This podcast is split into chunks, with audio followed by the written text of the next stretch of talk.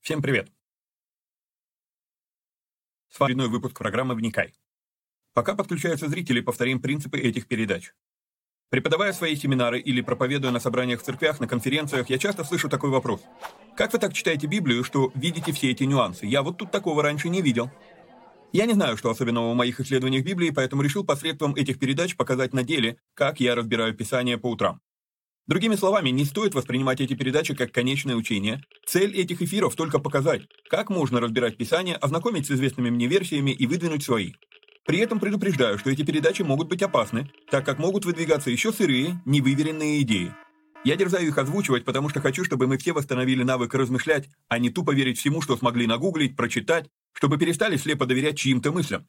В этих эфирах за беспрекословный авторитет воспринимаются только 66 книг канона Священного Писания. Второканон, Талмуд и прочие апокрифы мы можем рассматривать, но лишь как мнения, которые имеют право на существование, но не являются глазом с небес. И да, я отдаю себе отчет, что и сами эти передачи тоже по своей сути апокрифичны. Передачи выходят в прямом эфире, но, возможно, вы смотрите их в записи, и у вас возник вопрос, который не смогли задать во время трансляции. Задать вопросы можно в специальной группе в Вайбере. Чтобы в нее попасть, напишите мне в личку, на Facebook или в ВК. Кстати, если вы смотрите эти передачи в записи, а не в прямом эфире, то хочу подсказать, на YouTube можно ускорить воспроизведение. В прямом эфире я говорю довольно медленно, поэтому в записи можно смело ставить скорость в полтора раза быстрее. Есть просьба. Социальные сети считают крутыми и начинают продвигать те ролики, которые досмотрели до конца, которые лайкают, комментят и которыми делятся с друзьями. В какой-то мере можно даже сказать, что когда мы делаем эти простые действия с христианскими видеоматериалами, мы помогаем распространению Слова Божьего. Сами соцсети начинают рекламировать эти материалы, если видят, что вокруг них много активности. Поэтому, если у вас не убудет, прямо сейчас ставьте пальцы, подписывайтесь на канал на YouTube, жмите колокольчик, обязательно поделитесь ссылкой с друзьями, сами досмотрите до конца и все такое. Поехали!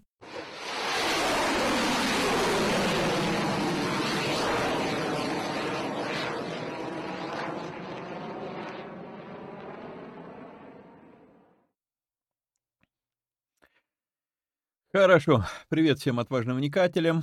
А, значит, мы с вами а, сегодня будем разбирать белый эфир, но прежде чем а, его разбирать, а, как обычно, последнее время напомню, что в силу определенных обстоятельств у нас могут закрыть YouTube, и, скорее всего, это уже прям совсем близко, поэтому подписываемся на канал на Телеграме, там будет уведомление, а, если все-таки а, YouTube закроют, а после вчерашней и сегодняшней их проделки, скорее всего, Google могут, в принципе, погнать поганой метлой а, из, из России, и, в принципе, есть за что, вот, то, как бы, вот, ну, следите. Вот. Поясню свою фразу. «есть за что» на, в принципе, не затрагивающем многих людей э, примере. А, пару, несколько месяцев назад, не пару месяцев, но несколько месяцев назад э, я решил э, поискать, ну, в, разряде одного из своих исследований богословских, я решил поискать материалы на английском языке. Ладно, на русском языке, я понимаю, что на русском языке креационистов, э, креационистских материалов очень мало. Для тех, кто не знает, что такое креационизм, это учение о том, что, ну, точно так же, как есть теория эволюции, что все произошло случайно там или в результате большого взрыва, вот, то креационизм — это жизнь появилась в результате осознанного создания, да, а, кто-то ее создал. И креационизм как таковой, он даже не обязательно э, отстаивает библейскую точку зрения, потому что э, идея о том, что Земля была населена при помощи, там, допустим, инопланетяне прилетели и ставили эксперимент, это тоже относится к креационизму, то есть кто-то жизнь создал, creatio, да, вот, э, creatio. Э, поэтому, ну, как бы, просто креационизм, да. Так вот, я стал искать материалы, и я наткнулся на то, что если я знаю конкретно адрес нескольких вот организаций, которые занимаются распространением, э, ну, как бы креационистских идей, то я могу на эти сайты зайти. Но если я задаю поиск в Гугле, какой бы поиск я ни давал, да, вылазят только материалы, опровергающие креационизм, но ни в коем случае не сайты, которые э, продвигают креационизм. И тогда я понял, что Google э, дошел до ручки в вопросе, а одно дело цензура информации, другое дело навязывание своей точки зрения. И тот, кто когда-то ляпнул эту фразу, что э, информация это новая нефть, э, он э, сильно не понимал, что Сюда же к информации относится по-прежнему фраза а, «власть растлевает, абсолютная власть растлевает абсолютно». И поэтому, в принципе, мне уже было понятно, что рано или поздно народ массово начнет отказываться от Гугла чисто из-за того, что э, они перестали быть поисковой системой, они стали системой индоктринации, промывки мозгов. Вот. А, ну, на данном случае это будет касаться а, только России. Ну, хотя, насколько я знаю, еще там порядка двух десятков стран уже, в принципе, давным-давно запретили там а, Google и так далее. Да, конечно, это маленькие страны, да, конечно, это страны третьего мира, да, конечно, это не то, на кого нам стоит равняться, вот, но факт остается фактом, что когда вы что-то задаете в какой-то поиск в Гугле, не думайте, что вам дают не, непредвзятые результаты. Вот, и поэтому, как бы, мне уже это было понятно, что это рано или поздно произойдет, но события последних двух дней, судя по всему, достанут, э, достанут наши власти окончательно. Поэтому очень важно, еще раз э, включу эту штучку, э, чтобы вы еще раз это увидели, очень важно, вот на этот телеграм-канал вы подписываетесь, там будет понятно, куда я буду, если YouTube заблокирует, куда я буду выкладывать а, дальнейшие вникайки. Вот, поэтому это важное объявление. Итак, хорошо. Значит, мы с вами приступаем а, после вот этого вот длинного а, неприятного вступления, а, мы с вами приступаем к материалу, который я впечатлен, я вдохновлен его начать. Честно скажу, с одной стороны, большие книги, они меня вдохновляют, потому что в них очень много материала. С другой стороны, когда ты долго что-то исследуешь, ну, вот не то, что книга плохая, да, но просто начинает поднадоедать. И вот когда мы пошли по согласованию Евангелий, ну, это было так долго, что я уже, в принципе, прям мечтал, когда же закончим. Вот, а «Одеяние» — эта книга, она вообще очень интересная. А, когда мы заканчивали а, согласование Евангелий, я написал в анонсе, что у нас остается только две, по сути дела, книги. Три три книги. А, у нас остается книга Деяний, у нас остается послание к евреям, у нас остается а, а, откровение Иоанна. Почему я так сказал?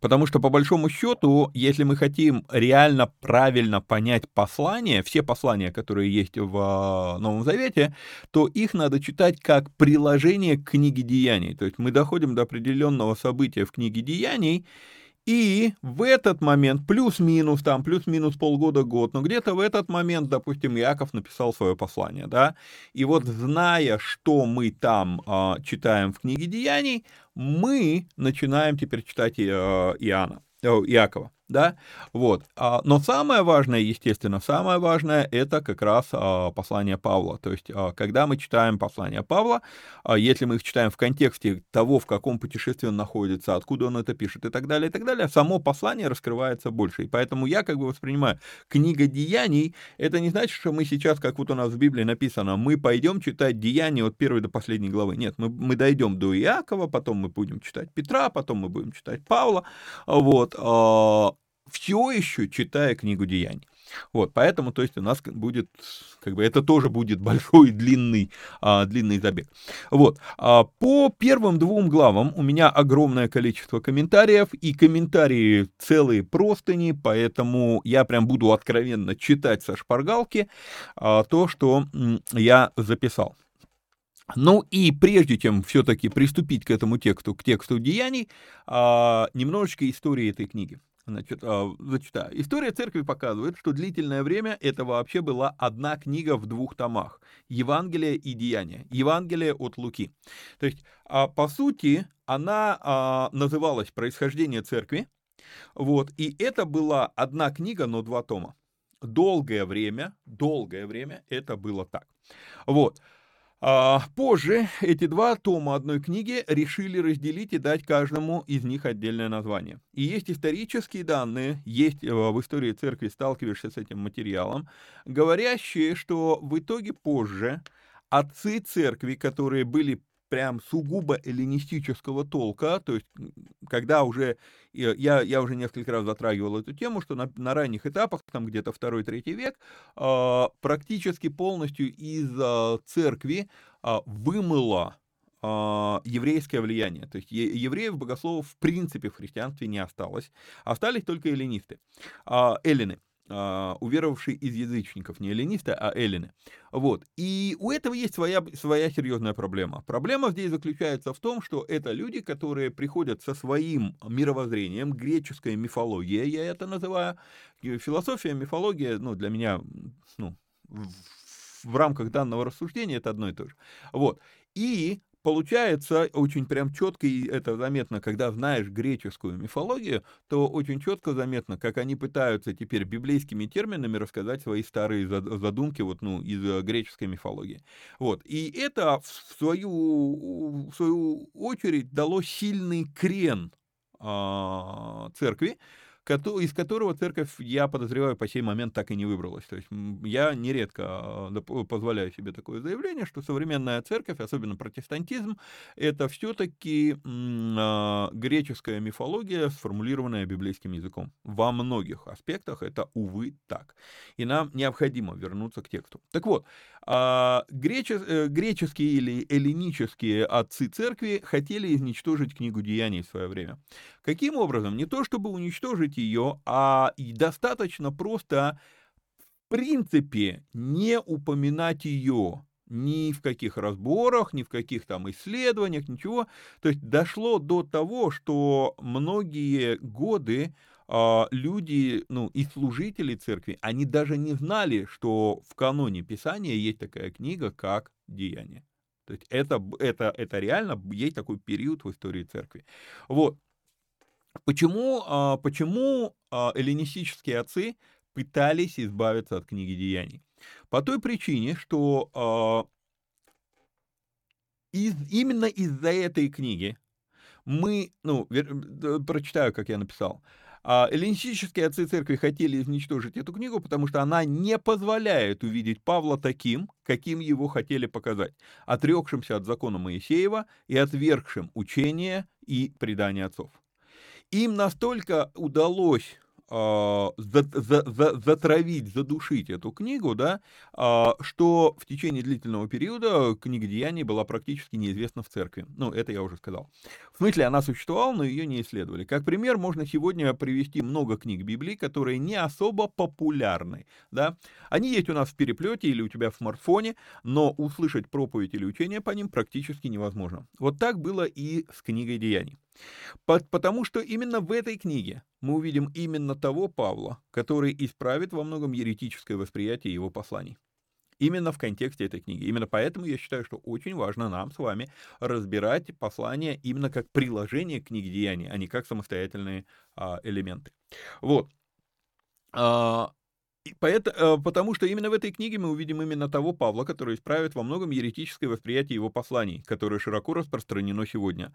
Павла, который был избран Богом задокументировать основы христианской практической жизни, написать большую часть Нового Завета и показать именно на связь заветов, а не на независимость этих двух частей того, что мы сегодня называем Библией. Особого внимания стоит вопрос, почему это сделал не Петр.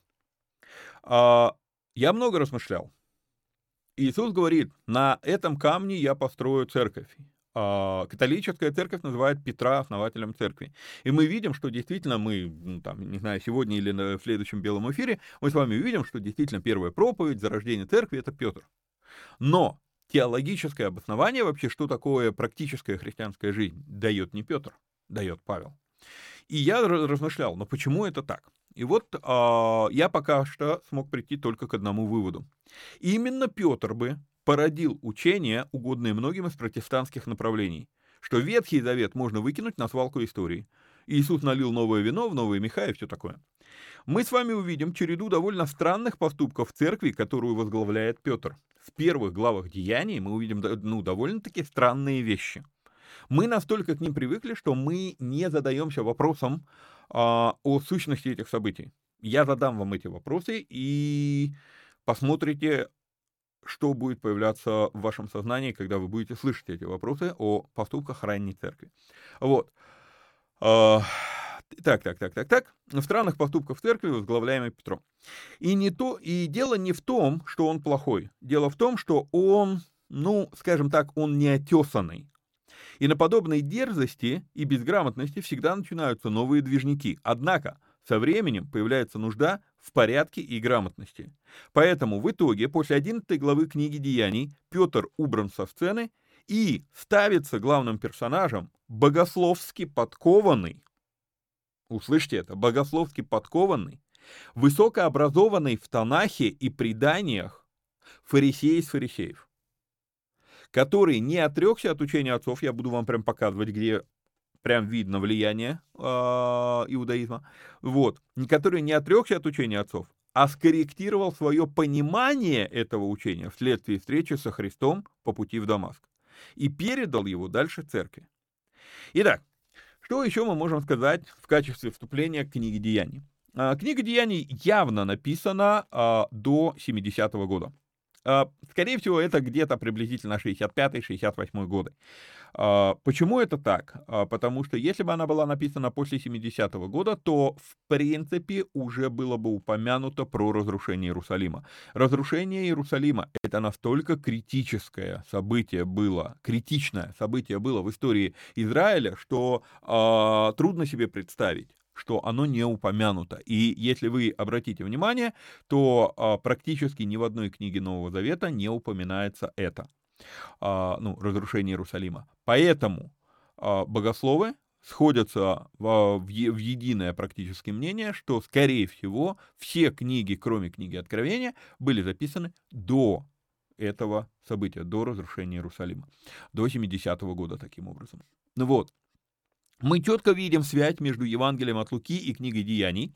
Вот, мы это с вами сейчас увидим. Вот, оно, первую книгу написал я к тебе, Феофил. Открываем Евангелие от Луки.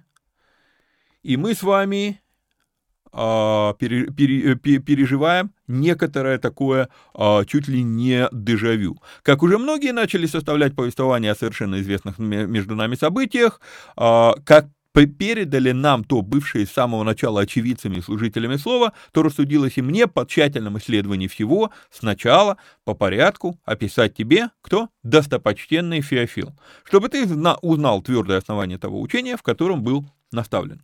Вот, а, возвращаемся в книгу Деяний и видим, первую книгу написал я к тебе Феофил, о, то, о всем, что Иисус сделал и чему учил от начала да, то есть мы четко железобетонную связь видим между Евангелием от Луки и книгой Деяний. Таким образом, у нас очень много оснований считать, что книга Деяний написана тем же автором, что и Евангелие от Луки. Настолько много оснований, что история написания этого Евангелия в какой-то мере даже определена книгой Деяний. То есть, если книга Деяний по-прежнему не упоминает а, разрушение Иерусалима, значит, Евангелие от Луки было написано раньше. То есть мы это видим. Он, он сам упоминает. Первую книгу написал я к тебе, а, Феофил. Вот. А, так как Лука был спутником Павла, то э, среди богословов доминирует мнение, что Евангелие от Луки в большей мере записано со слов Павла. Вот, и мы это с вами увидим во второй, во второй части э, книги Деяний. Э, там будет, будут прям реплики, где Лука пишет, мы пошли туда-то, и мы столкнулись с тем-то, да. То есть там есть прям целые блоки, они в богословии так и называются, блоки «мы», где конкретно видно, что автор э, книги Деяний, тот, кто ее записывал, он прям конкретно ходил лично с Павлом. Вот. А, что еще здесь у меня в предисловии к этой книге? Вот. Однако известно, что Лука еще ходил к первозванным, чтобы интервьюировать их, чтобы точнее описать историческую часть событий. То есть есть факты, которые говорят о том, что Лука ходил а, в Иерусалим, встречался с первозванными, встречался с очевидцами событий, а, не только с первозванными, э, скажем так, из оставшихся в живых первозванными, вот, а, и, ну, грубо говоря, интервьюировал их, прежде чем, а, ну, записать книгу деяний. Вот. Обращу ваше внимание на имя Феофил. Если помните, то в конце согласования Евангелий я вам показывал, что то, как мы носимся со словом «агапе», не обосновано а, в принципе, ну, на мой взгляд, ничем. Слово агапы не является таким уж возвышенным, высоким словом о высокодуховной любви. Потому что слово филео важнее, чем слово агапа. Вот. А, агапы смотрим с вами в словаре. А, словарь Стронга, который у меня вот такая вот толстенная книга, а, полный словарь Стронга, а, он переводит слово агапы кон- конкретно и просто, что агапы — это любовь в моральном или социальном смысле. То есть я люблю человека просто потому, что у меня нет оснований его ненавидеть да, а вот. А основание ненависти, вот тут вот стоит пояснить, основание ненависти не в том, что он против меня ничего не сделал, да, а в том, что просто, ну, мы находимся в обществе. Социаль... Любовь в социальном плане, да, вот что такое агапы. То есть это самый-самый базовый уровень а, любви. Так вот здесь вот, как переводится слово, а, имя Феофил. Тео — это Бог, фил, филео — это любить. И причем заметьте, что мы не видим с вами здесь Феогапия, да, мы с вами видим Феофила. То есть эта книга написана к тому, кто любит Бога.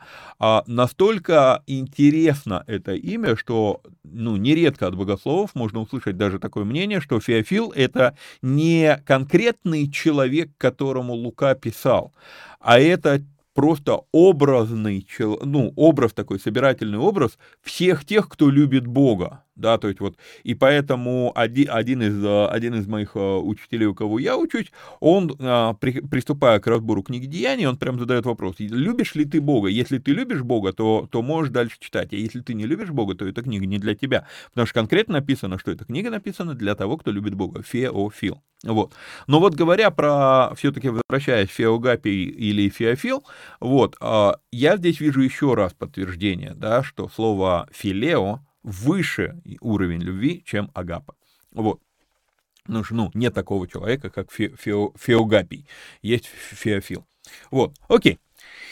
А, первую книгу написал я к тебе, Феофил, о всем, что Иисус делал и чему учил от начала, до того дня, в который Он вознесся, дав Святым Духом повеление апостолам, которых Он избрал, которым и явил себя живым по страдании своем, со многими верными доказательствами в продолжении 40 дней, являясь им и говоря о Царстве Божьем. Вот, я уже говорил о том, что книга Деяний, а, она пишется, ну, скажем так, в середине седьмого десятилетия первого века, да, плюс-минус 65-68 годы. Вот, это важно, важно по двум причинам. Получается, что и Евангелие от Луки, и книга Деяний записаны в то время, когда еще была жива толпа свидетелей этих событий. Павел позже упомянет, что было более 500 таких свидетелей. А, что для того времени, вот в то время, а, историки, я вам уже говорил об этом, историки говорят, что во времена Иисуса, скорее всего, в Иерусалиме жило 1080 населения, да, то есть, а, поэтому 500 человек — это огромная толпа. Еще один момент э, здесь надо понимать, что э, ну, сам текст немножечко, ну, как бы вывернут наизнанку. То есть сначала, э, сначала говорится, вот, мол, там э, он вознесся во втором стихе, а потом говорится, что вот, мол, он там являлся в, в продолжении 40 дней мы с вами помним из Евангелия, что, ну, на самом деле это наоборот. Здесь просто литературный прием. Он 40 дней являлся, а потом вознесся. Но здесь это написано наоборот. Ну, не, как сказать, не поддавайтесь на провокацию в данном случае, да. Вот. И собрав их, учеников, он 40 дней являлся и э, говорил им о Царстве Божьем, вот, э, и собрав их, он повелел им, не отлучайтесь из Иерусалима, но ждите обещанного от Отца, о чем вы слышали от меня. А, по четвертому стиху тоже есть комментарий. А, обратите внимание, что первое поручение, которое мы видим в книге действия, книга деяния, это книга действия, да, а первое поручение – не торопитесь, дождитесь, не отлучайтесь от места наделения силой. Да, Бог дал вам обещание, да, э, ждите, но ждите обещанного от Отца. Бог дал вам обещание, вот. Но есть еще и место, где это обещание должно исполниться. И если вы с нами с начала исследования, ну не совсем сначала, когда мы дошли до книги «Исход», то я подчеркивал, обращал несколько раз внимание на то, что в Пятикнижье, в законе Моисеевом, а, Бог многократно использует сложную конструкцию. Место, которое и берет Господь, чтобы имени Его пребывать там. То есть он не называет это ни скиния, ни храм, не говорит церковь, не говорит синагога. Он говорит, есть конкретные места, где я избрал, чтобы имя мое пребывало там. Для Израиля это было в то время одно место такое. Вот. И э, это место к, к тому моменту, со времен Соломона, это было Иерусалим. Вот, не со времен Давида, надо понимать. Со времен Соломона. А, нет, подождите, Давид перевез ковчег, но подтвердил все-таки, что, свое, что это будет место, где будет его имя, а, Бог уже при Соломоне. Да, то есть со времен Соломона это был Иерусалим. И поэтому Бог говорит, Иисус говорит а, ученикам, а, первозванным. Я их буду называть первозванными, потому что дальше появляется большое количество учеников, да. Вот, поэтому речь вот в данном случае 11 первозванных. Вот. Он говорит, пребывайте на том месте, которое я избрал. Вот. Поэтому, да, Бог дал вам обещание, но есть еще и место, где это обещание будет исполняться. И большой вопрос, получили бы они обетованное, если бы не оказались на том месте. Да, после мы видим исполнение Духом Святым происходит в разных местах, но почему-то по поводу первоначального наделения Иисус сказал, что есть определенное место. Место наделения силой. На самом деле все очень просто. В других местах это уже ученики, это уже первозванные раздавали эту силу. Но чтобы раздавать, надо получить. А получаем, первоначально мы получаем на том месте, которое избрал Бог, а не мы. Это очень важный для нас с вами урок по жизни. Идем дальше. «Ибо Иоанн крестил водою, а вы через несколько дней после сего будете крещены Духом Святым. И вот тут вот начинаются конфликтные моменты, а, которые не всем понравятся. Да? Э, скажем, скажем так. А, зачитаю. Крещение Духом Святым. Надо разобраться с историей этого события. На Иисуса сошел Дух Святой, когда Иисус проходил водное крещение у Иоанна Крестителя. Дух Святой в виде, в виде голубя сошел на Иисуса Христа. Потом мы с вами знаем, что Иисус дунул на них Духа Святого, сказано в Евангелии. А теперь есть вот это вот обетование. И мы с вами потом увидим подтверждение этому во, во второй главе.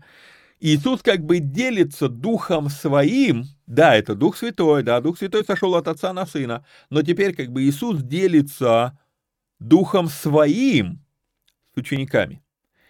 Такое событие по факту не является новинкой в, в истории, в библейском повествовании. Почему я говорю, что оно не является новинкой в библейском повествовании? По той простой причине, что в Ветхом Завете мы это уже видели.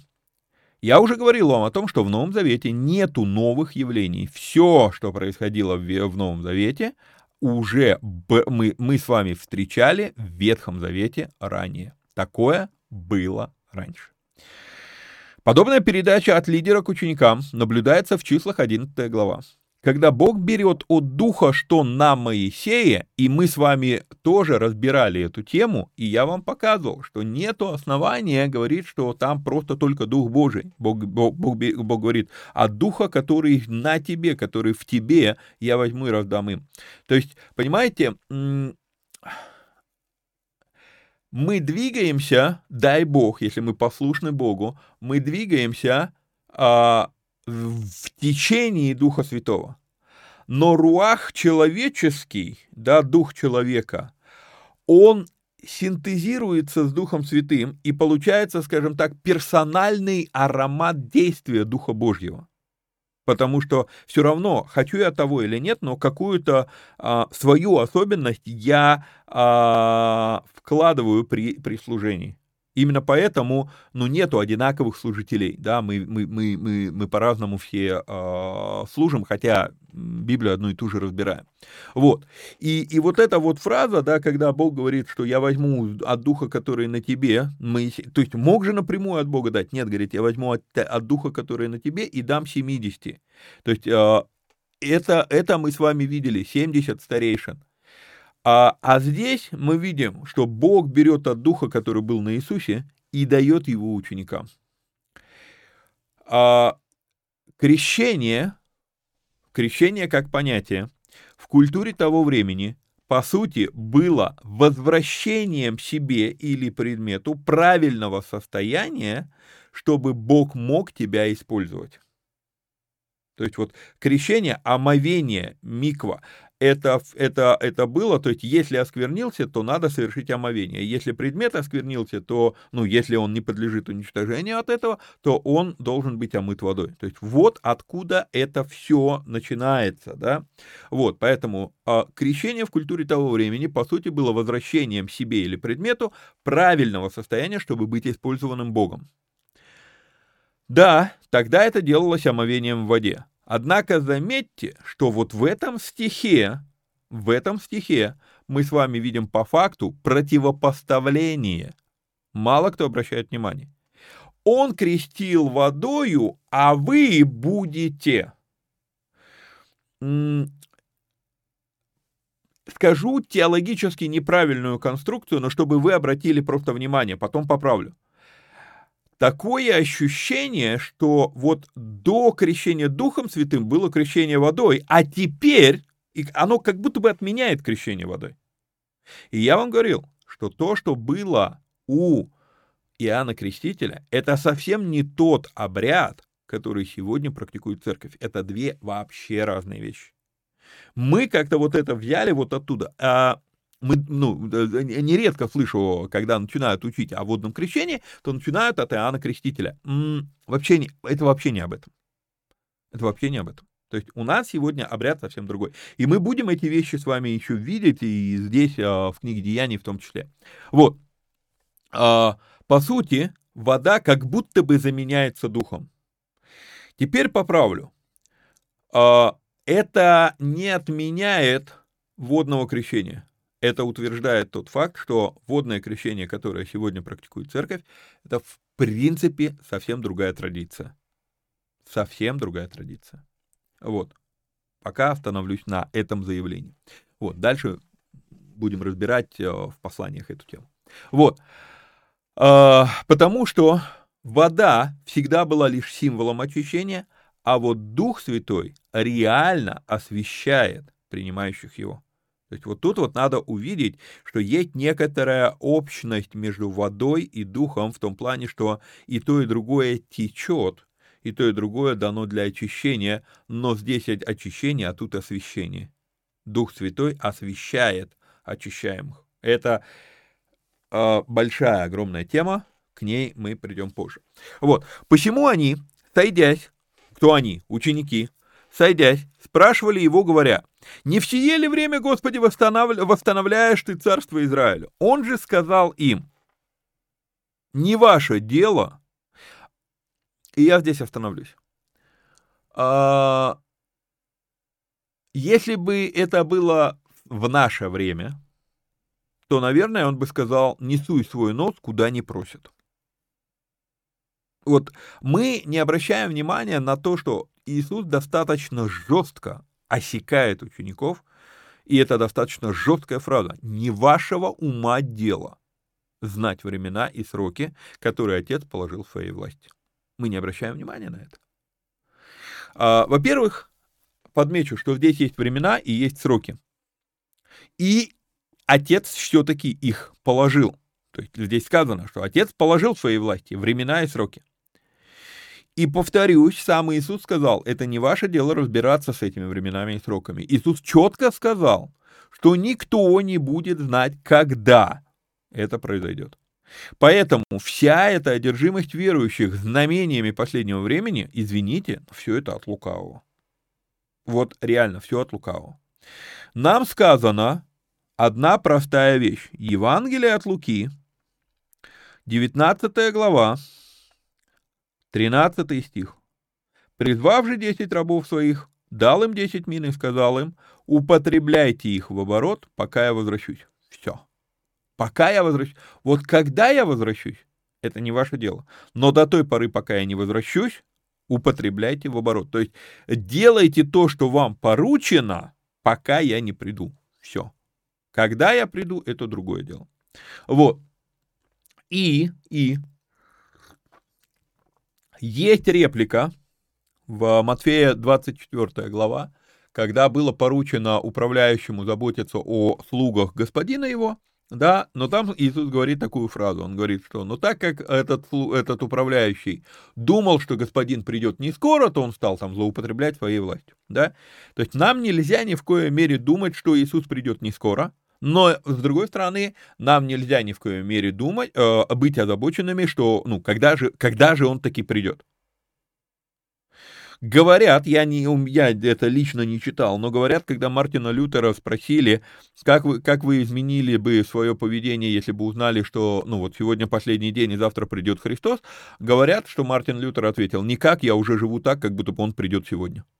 То есть вот это вот состояние, то есть мы, дай Бог каждому из нас жить так, как будто бы вот он уже сегодня придет а не думать там, а вот это уже последнее время или не последнее время. Мне сегодня рассказали, что, ну, из-за всех вот этих вот там военных событий там и так далее, и так далее, огромное количество людей опять, короче, а, все, откровение, конец света, там, Армагеддон и так далее, и так далее. Может быть, а может быть и нет. Ну что, ну, ну, но, но нам не сказано быть вот, ну, не ваше дело знать времена и сроки. Это то, это то, что вот, ну, постоянно обращаю внимание людей. Ответ Иисуса достаточно резок, жесткий. Важно обратить внимание на то, что речь идет о временах и сроках. Время – это разовое событие, сроки – это какие-то периоды. Отсюда мы делаем наблюдение, что последнее время – это не, не только событие, это э, есть еще и период времени. То есть есть события, а есть периоды времени. И упоминаются они во множественном числе. Мы все ждем единственного какого-то конкретного Армагеддона, а Иисус говорит времена и сроки во множественном числе. Вот. А, Павел позже тоже использует формулировку времена и сроки. Вот. И вот что любопытно. А, а вдруг Иисус не знает этих времен и сроков по той причине, что если он их скажет, то мы только к тому, к тому дню и станем жить благочестиво. Вот вдруг, а, я не верю, что Иисус а, соврал. Когда, помните, в Евангелиях он говорит, что этого я не знаю, только Отец знает. Я не, я не думаю, что Иисус соврал. Я уверен, что это не было ложью. Действительно, Иисус этого не знал. Но почему Отец вот какую-то вот эту вот одну вещь не донес до Иисуса? Почему? А, мы уже в этом ракурсе, вот из-за этой одной вещи, уже становится под вопрос само, само заявление, что Иисус был всеведущим. Он, он ведает все, кроме когда он придет второй раз. И это очень глубоко, глубокая вещь вообще. И здесь надо понимать простой момент, вот который я задаю. Если бы Иисус знал эту дату, то когда его спросили, он бы сказал.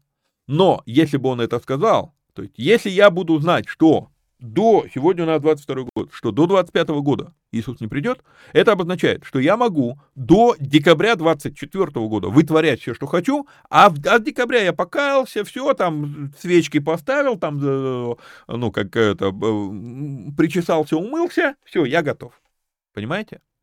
И, может быть, поэтому внутри Троицы происходит невероятное событие, когда одна из личностей Троицы ограничена в знании, хотя остается всеведущим, кроме одного пункта. Это вау. Идем дальше. Вот.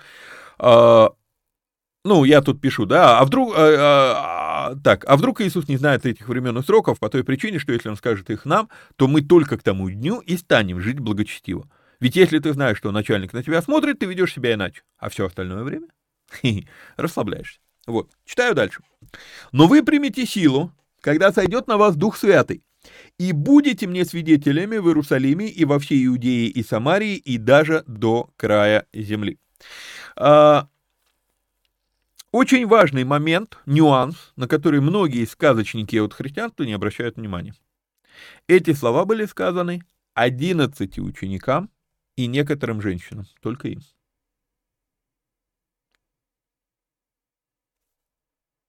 Как интересно.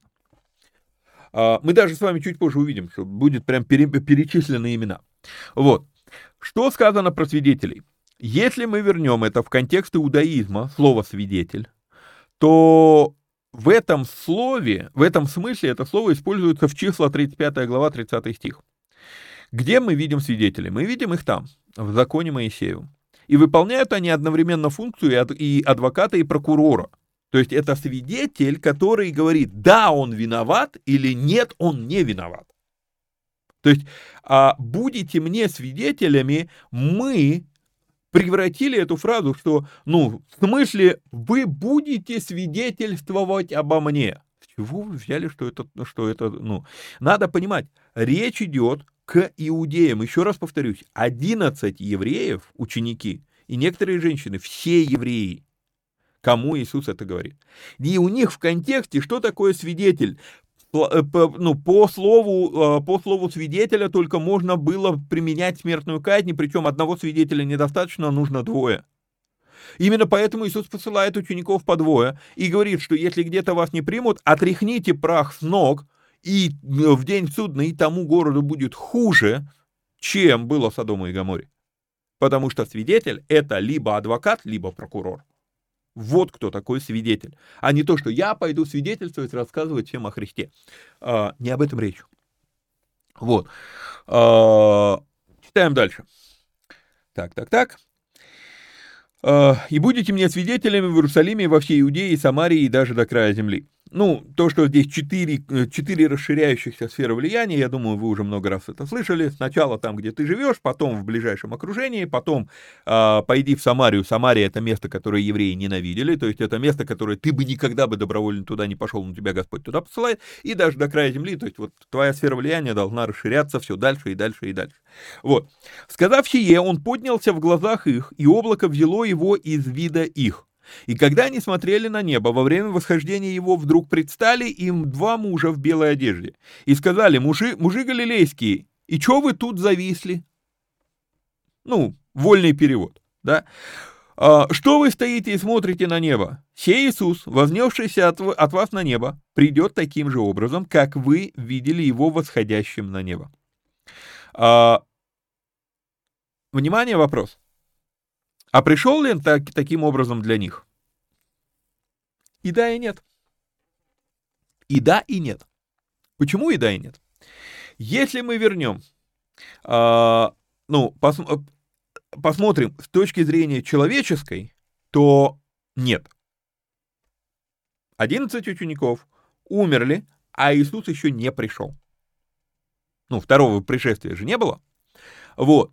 И вот тут вот очень важно понимать, а, много-много лет назад я для себя усвоил одну очень интересную вещь.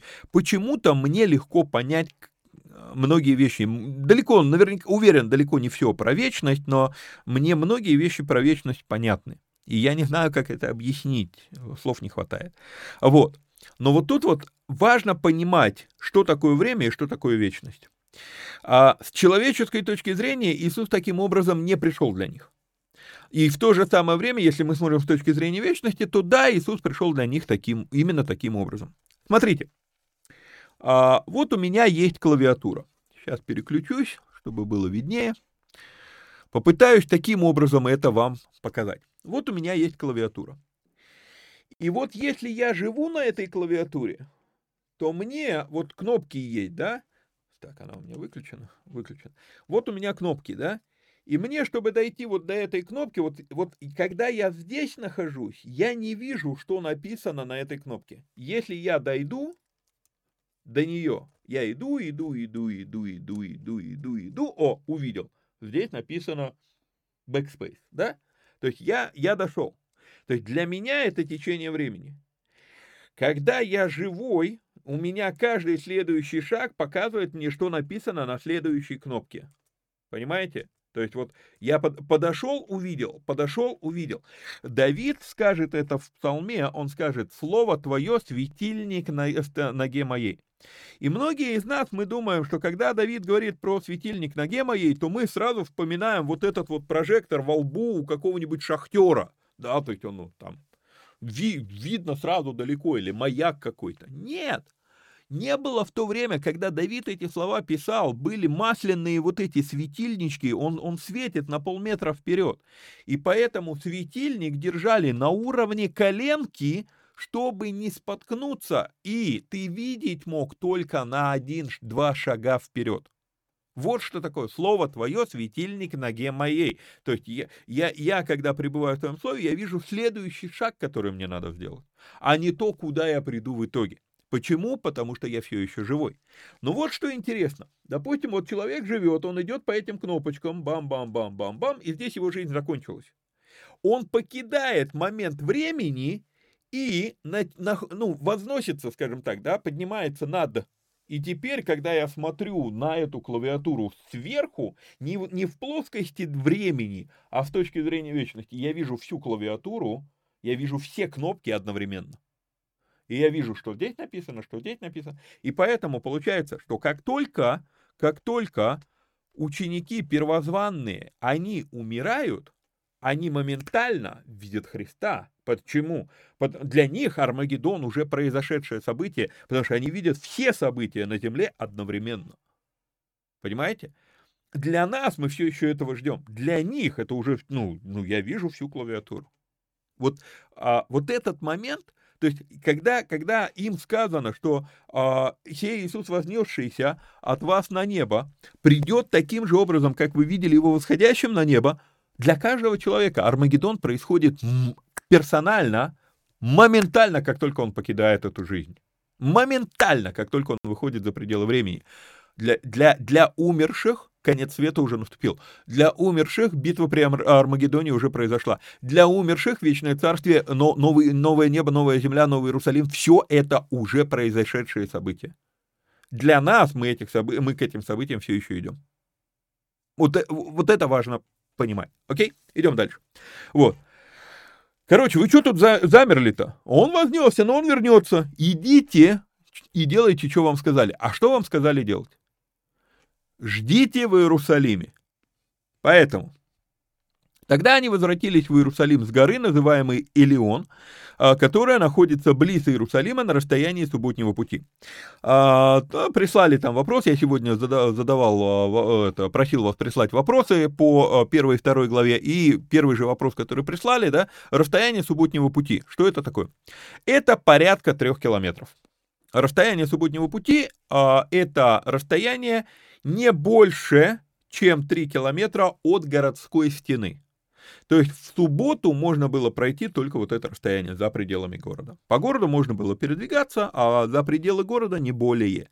И поэтому мы с вами понимаем, что гора Элеонская, она на тот момент от стены Иерусалима находилась в трех километрах. Ну, порядка трех километров. Меньше трех, там, ну, порядка трех. Вот. И придя, зашли в горницу, где, где и пребывали. И вот они имена Петр и Яков, Иоанн и Андрей, Фили, Филипп и Фома, Варфоломей и Матфей, Иаков Алфеев и Симон Зилот, Симон, Зи, Симон, Симон, Шимшин, Шимшин, Симон, Симон Зилот и Иуда, брат Иакова. Все они единодушно пребывали в молитве и молении с некоторыми женами и Марией, матерью Иисуса и с братьями его. А второй вопрос, который мне прислали, а, звучал так, где у меня. А, братья, братья родные были среди учеников, значит, смерть Иисуса повлияла на них больше, чем жизнь. А, у нас нету четкого основания говорить, что это были родные братья. Хотя само, сама формулировка матери Иисуса и братья его намекает на это. Если, то есть, почему я говорю, нет, нет четкого основания? То есть, мы, мы не знаем, какие, ну, слово «брат» в культуре того времени это настолько распространенное слово, как, допустим, я очень часто со сцены, там, когда я где-то служу, я говорю, друзья, но это же не обозначает, что мы дружим вот прям буквально с каждым. Друзей у меня совсем мало. Вот. А слово «друзья», оно, ну, скажем так, а, обиходное, да, или мы сегодня в церкви говорим «братья и сестры», но это же не обозначает, что мы братья и сестры по крови. Так вот, слово «братья» его а, могло, а, ну, трактоваться шире. Вот. Однако, если, если все-таки это его родные братья, то да, смерть Христа повлияла на них больше, чем его жизнь. Почему? А вспомните римского воина, который, так и в Евангелии конкретно сказано, что когда он увидел, как Иисус умер, он сказал, воистину сей был Сын Божий. То есть он уверовал. Помните, я вас обращал внимание, что первый уверовавший язычник, он там находится, у креста. У креста. Мы не знаем этих двух воров, скорее всего, это были евреи, вот, а, а вот, э, вот язычник, это тот римский воин, который увидел, как он умер, и исповедал его, и сказал, воистину, сей был Сын Божий. Окей? Вот. Поэтому, ну, если это родные братья, то да. Вот. Все они единодушно пребывали в молитве и молении с некоторыми женами и, Мари, э, и, Марию, матерью Иисуса, и с братьями его. По 13 стиху, а, по 13 и 14 стихам, читаю комментарий. Мало кто обращает внимание на то, что именно в горнице были только первозванные и некоторые жены женщины. Ну и вот братья, да. А, это очень важный нюанс. Я подозреваю, что ну не больше 30 человек было в горнице.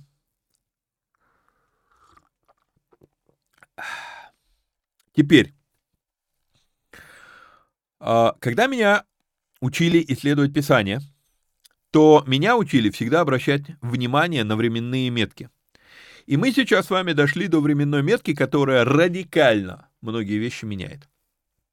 Значит, а первая временная метка – это 40 дней и вознесение Иисуса. И когда вот они беседуют, и он возносится, то есть это было через 40 дней после его воскрешения. Первая временная метка. Теперь вторая временная метка. И в те дни, я хочу, чтобы вы обратили внимание, на сороковой день Иисус возносится, два мужа в белых одеждах говорят, и что вы тут подвисли, идите в Иерусалим. Они уходят и приходят в горницу. Но где-то в те дни, то есть это не в горнице происходит, и мы сейчас с вами увидим, почему я э, ну, э, уверен в этом, и, бы, и в те дни Петр, став среди учеников, сказал, было же собрание человек около 120.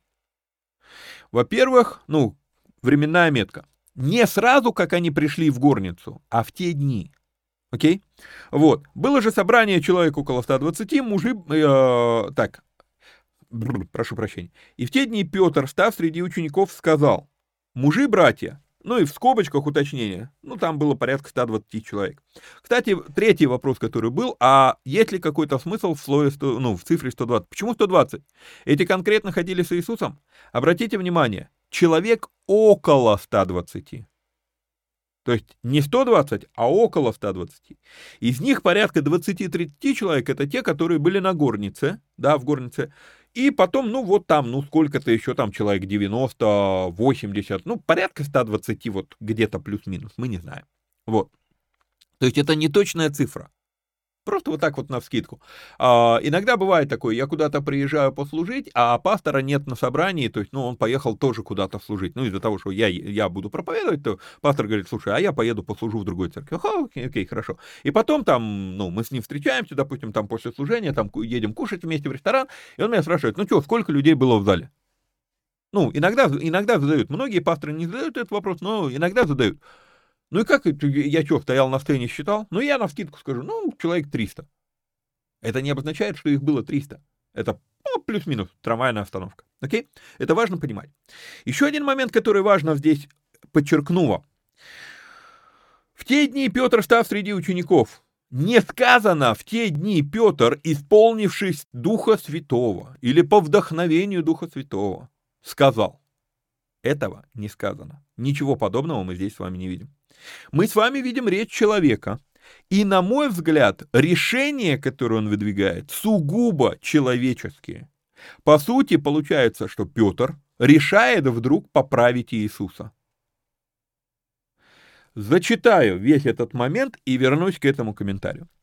А, было же собрание человек около 120. Петр говорит, мужи-братья, надлежало исполниться тому, что в Писании предрек Дух Святый устами Давида об Иуде, бывшем вожде тех, которые взяли Иисуса. Он был сопричислен к нам и получил жребие служения сего. А Петр здесь цитирует псалмы. Вот. «Но приобрел землю неправедную мздою, и когда не зринулся, расселось чрево его, и выпали все внутренности его».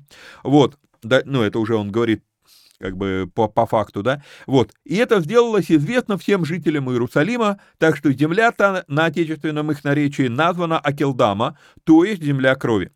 В книге же псалмов написано, и опять он говорит про ну, Давида, «Да будет двор его пуст, и да не будет живущего в нем, и, да, и достоинство его да приимет другой». Это там где-то записано, это у нас а, 68 и 108 псалмы. Вот, мы еще вернемся к этому, будем читать. Вот. А просто, чтобы вы знали всю эту историю, а потом будем разбирать постишно. Вот. А, «И достоинство его да приимет другой». Итак, надобно, чтобы один из тех, которые находились с нами во все время, когда пребывал и общался, обращался с нами Господь Иисус, начиная от крещения Иоаннова до того дня, в который Он вознесся от нас, был вместе с нами свидетелем воскресения Его. То есть вот речь Петра.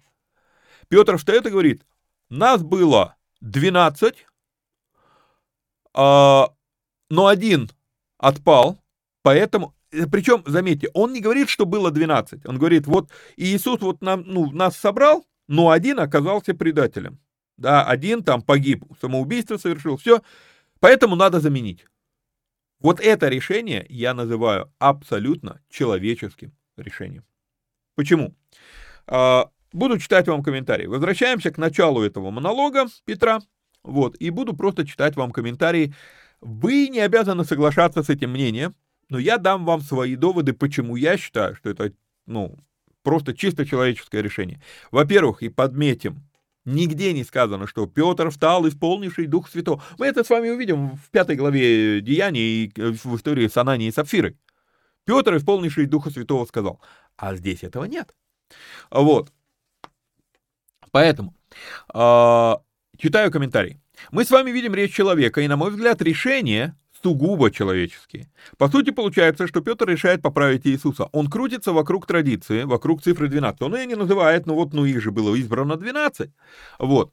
Она вроде как исходит а, из количества детей Иакова, и вроде даже все верно в его мнении, что это надо сделать, да? Однако, если мы внимательно присмотримся к той истории с детьми Иакова, то из 12 сыновей одного Иаков надолго потерял, и в итоге-то их было долгое время 11. Более того, когда Иосиф был найден, то Иаков его все равно отодвинул в сторону, но взял двух сыновей Иосифа как своих, то есть в итоге колен 13. Я вам говорил, ну мы это с вами разбирали, в истории, что мы увидели, на самом деле 13 колен. Только у одного колена нету надела земли, и поэтому 12 колен Израиля, а левиты рассеяны по всему Израилю в, горо- в городах левитов. Окей? То есть у них нет своей земли. Вот, вот это, это, это, ну, то есть цифра 12, да, она много встречается в Библии, но связано ли это с, именно с, с, ну, жестко с цифрой 12? Колен 13. Хм, по факту. Вот. А, Просто одно колено не имело удела на земле. Получается, что если бы надо было, то Иисус мог призвать изначально 13, понимая, что один предаст и погибнет. Но почему-то Иисус не стал так делать. Может, он и планировал, чтобы их осталось 11? Вопрос просто. Вот, ну, чего Петр взял, что это надо? Помните, я вам говорил в начале передачи, мы будем с вами видеть странные поступки в ранней церкви, ну, под руководством Петра.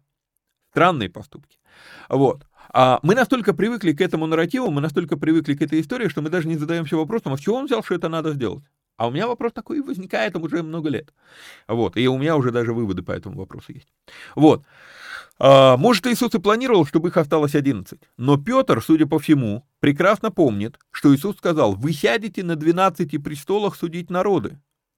И вот тут вот для нас сильный урок. Петр видит, что вроде как не стыкуется. Иисус сказал 12, нас осталось 11, и поэтому давай я доделаю за Богом. Да, то есть давай я поправлю. Это вот, знаете, мне, мне я очень часто, когда люди мне говорят, ну, вы знаете, моя позиция, я против татуировок.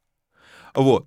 А, ну, там есть моменты, когда человек по глупости сделал, потом уверовал, да, там, куда деваться, да. Но когда верующие этим занимаются, да, и мне начинают рассказывать, ну, это никакая не символика, это там не поклонение там бесам, это просто, ну, я украшаю. И у меня мысль такая, то есть ты хочешь сказать, что Бог тебя не доделал. То есть Бог не умеет делать красиво, поэтому я тут сейчас разукрашу. Ну, то есть, понимаете, вот доделать за Богом, а, что, что за бред вообще? И вот здесь вот то же самое. То есть Петр пытается доделать за Иисусом,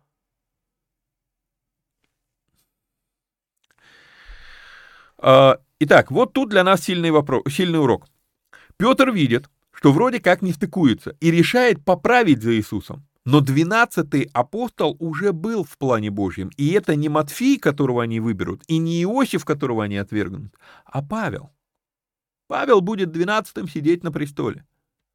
А, почему это урок для нас?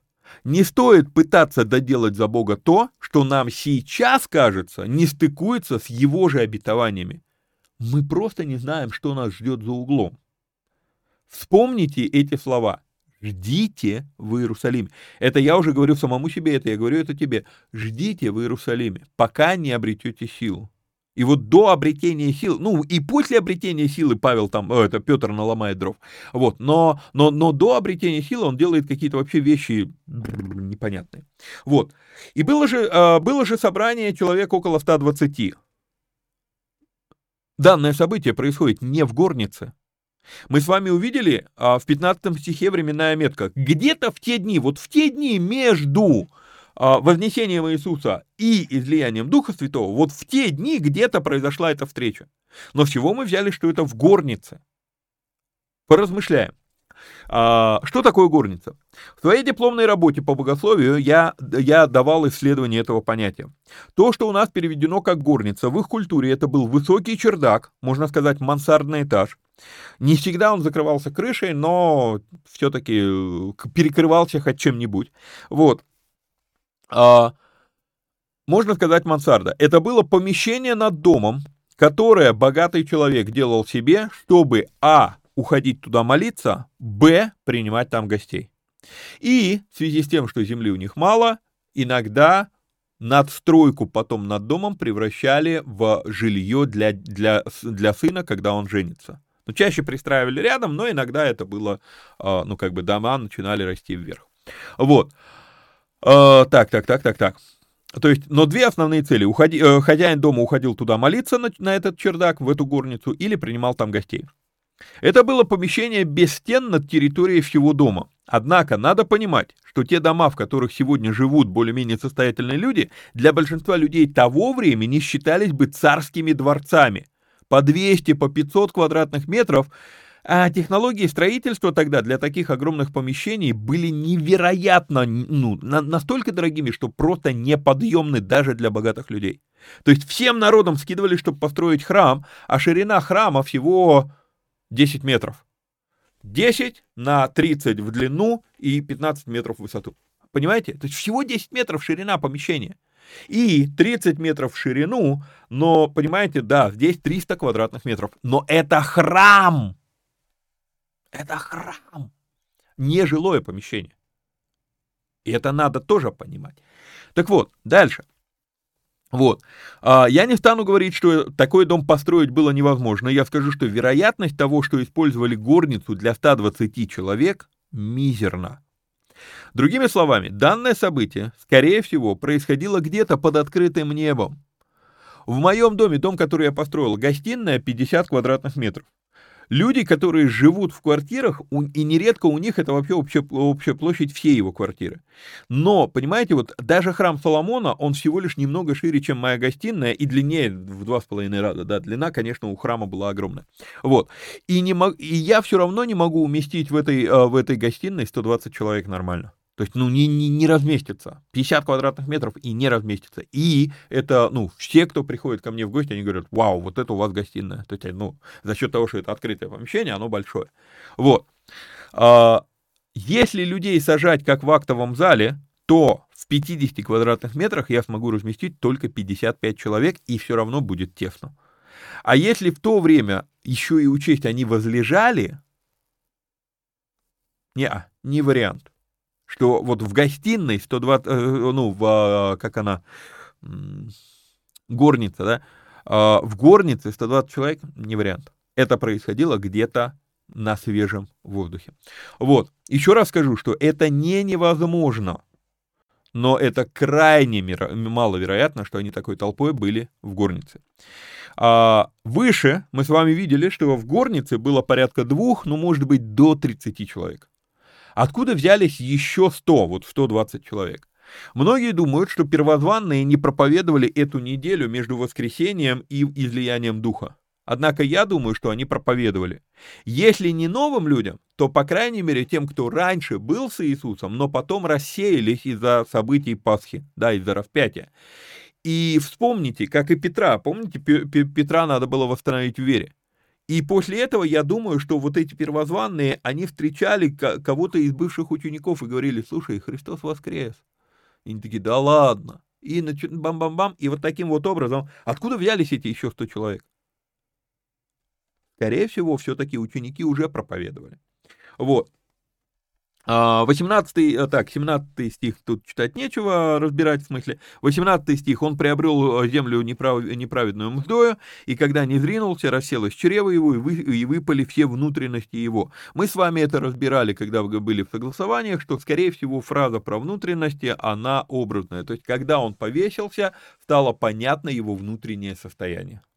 То есть, я, я думаю, что речь об этом. Вот. Так, и это сделалось известно всем жителям Иерусалима, так что земля-то на отечественном их наречии названа Акелдама, а, то есть земля крови.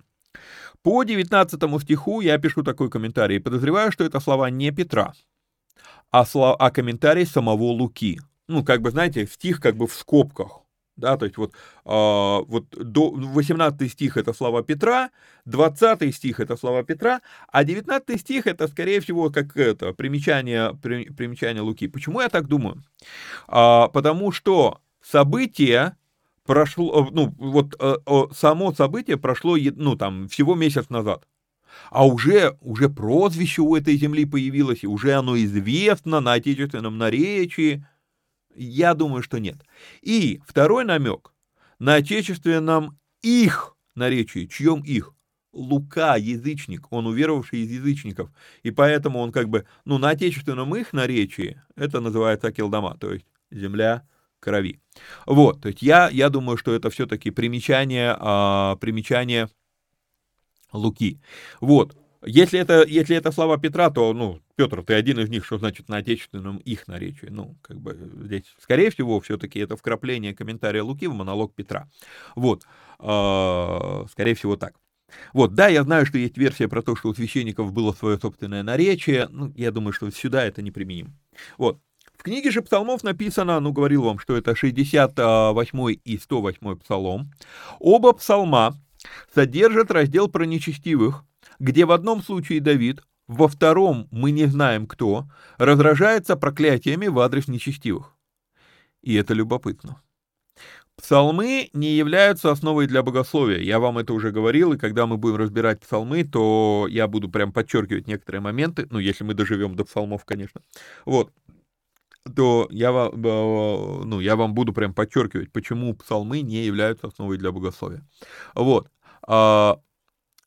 Я не помню, чтобы в других местах Бог поддерживал такие взгляды и проклятия в адрес нечестивых, которые мы видим в 68 и 108 псалмах. Вот, поэтому основание Петра на псалмах, оно довольно-таки хлипкое, надо сказать. А, но что вы хотели? Безграмотный в богословии рыбак. Я не говорю, что Петр безграмотный, но он в богословии он безграмотный. Да, каждый еврей должен хорошо ориентироваться в псалмах, поэтому вот у него всплывает в голове, и он говорит эти две реплики, да, вот, но это не делает его богословом. Так что выводы Петра, ну, они так себе. Вот. А, и еще момент. Заметьте, что когда вот он пытается как-то обосновать вот э, то, что надо поставить еще одного вместо, ну, к первозванным, да, вот, но он здесь не, не упоминает, что у отца нашего Иакова было 12 детей там, и так далее. То есть он, он ссылается на псалмы. То есть еще раз момент, что это, ну, все-таки его богословие, оно так себе. Пока еще, по крайней мере. Вот, 21 стих. «Итак, надобно, чтобы один из тех, которые находились с нами все, во все время, когда пребывал и обращался с нами Господь Иисус, начиная от крещения Иоаннова и до того дня, в который Он вознесся от нас, был вместе с нами свидетелем воскресения Его». И, да, четвертый вопрос, который присылали, а, условия жеребьевки. Быть свидетелем. Не просто быть свидетелем, а быть свидетелем от самого начала служения Иисуса, то есть у крещения, у Иоанна Крестителя и до, до Вознесения. То есть вот кто, ну, свидетель воскресения, вернее, вот кто все это время провел с ними. Вот. А, так, ну, у нас получается Сколько у нас еще до конца? А, ну давайте до конца первой главы все-таки дойдем. Там порядка полутора часов, наверное, будет эфир. Вот. А, значит, читаю дальше. «И поставили двоих. Иосифа, называемого Варсавую, который прозван Иустом, и Матфия. Не Матфея, а Матфия. Обратите на это внимание, люди иногда неправильно, ну, не, ну, невнимательно читают и говорят Матфей. Нет, не Матфей, а Матфий, это другое имя. Вот. И помолились и сказали, «Ты, Господи, сердцеведец всех, покажи из сих двоих одного, которого Ты избрал, принять жребий сего служения и апостольства, от которого отпал Иуда, чтобы идти в свое место». И бросили они жребий, и выпал жребий Матфию, и он сопричислен к одиннадцати апостолам.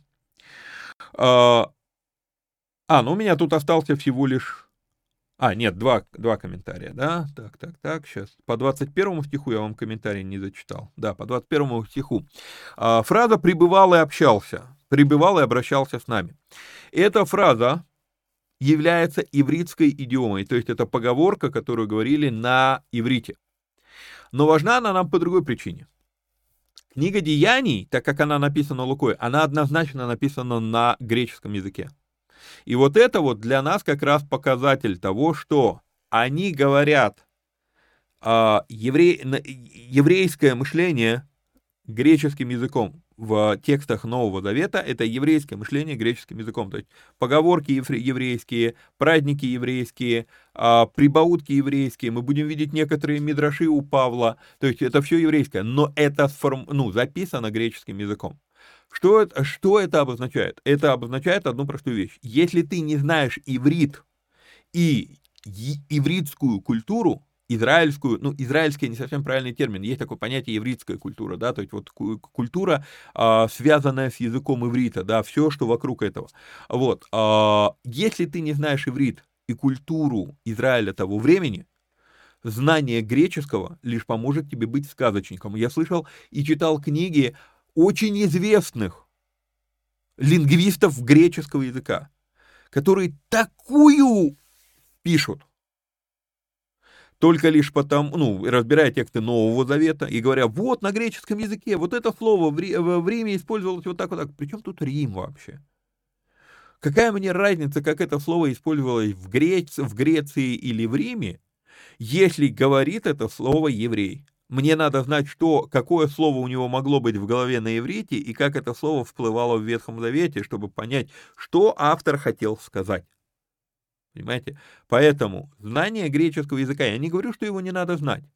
Я пытался, ну, я даже уже был, нашел себе учителя в Канаде до начала вот всех этих событий, а в результате которых теперь ну, русских по всему миру будут ненавидеть, да, а вот, не знаю, как долго это будет длиться, но я нашел себе учителя там в Канаде, который мог мне преподавать э, греческий язык, вот, но не успел, то есть я собирался учить греческий язык, и, возможно, я буду его учить. У меня учебник стоит. Вот, я хотел как бы с живым человеком ну, э, э, изучать, но, увы.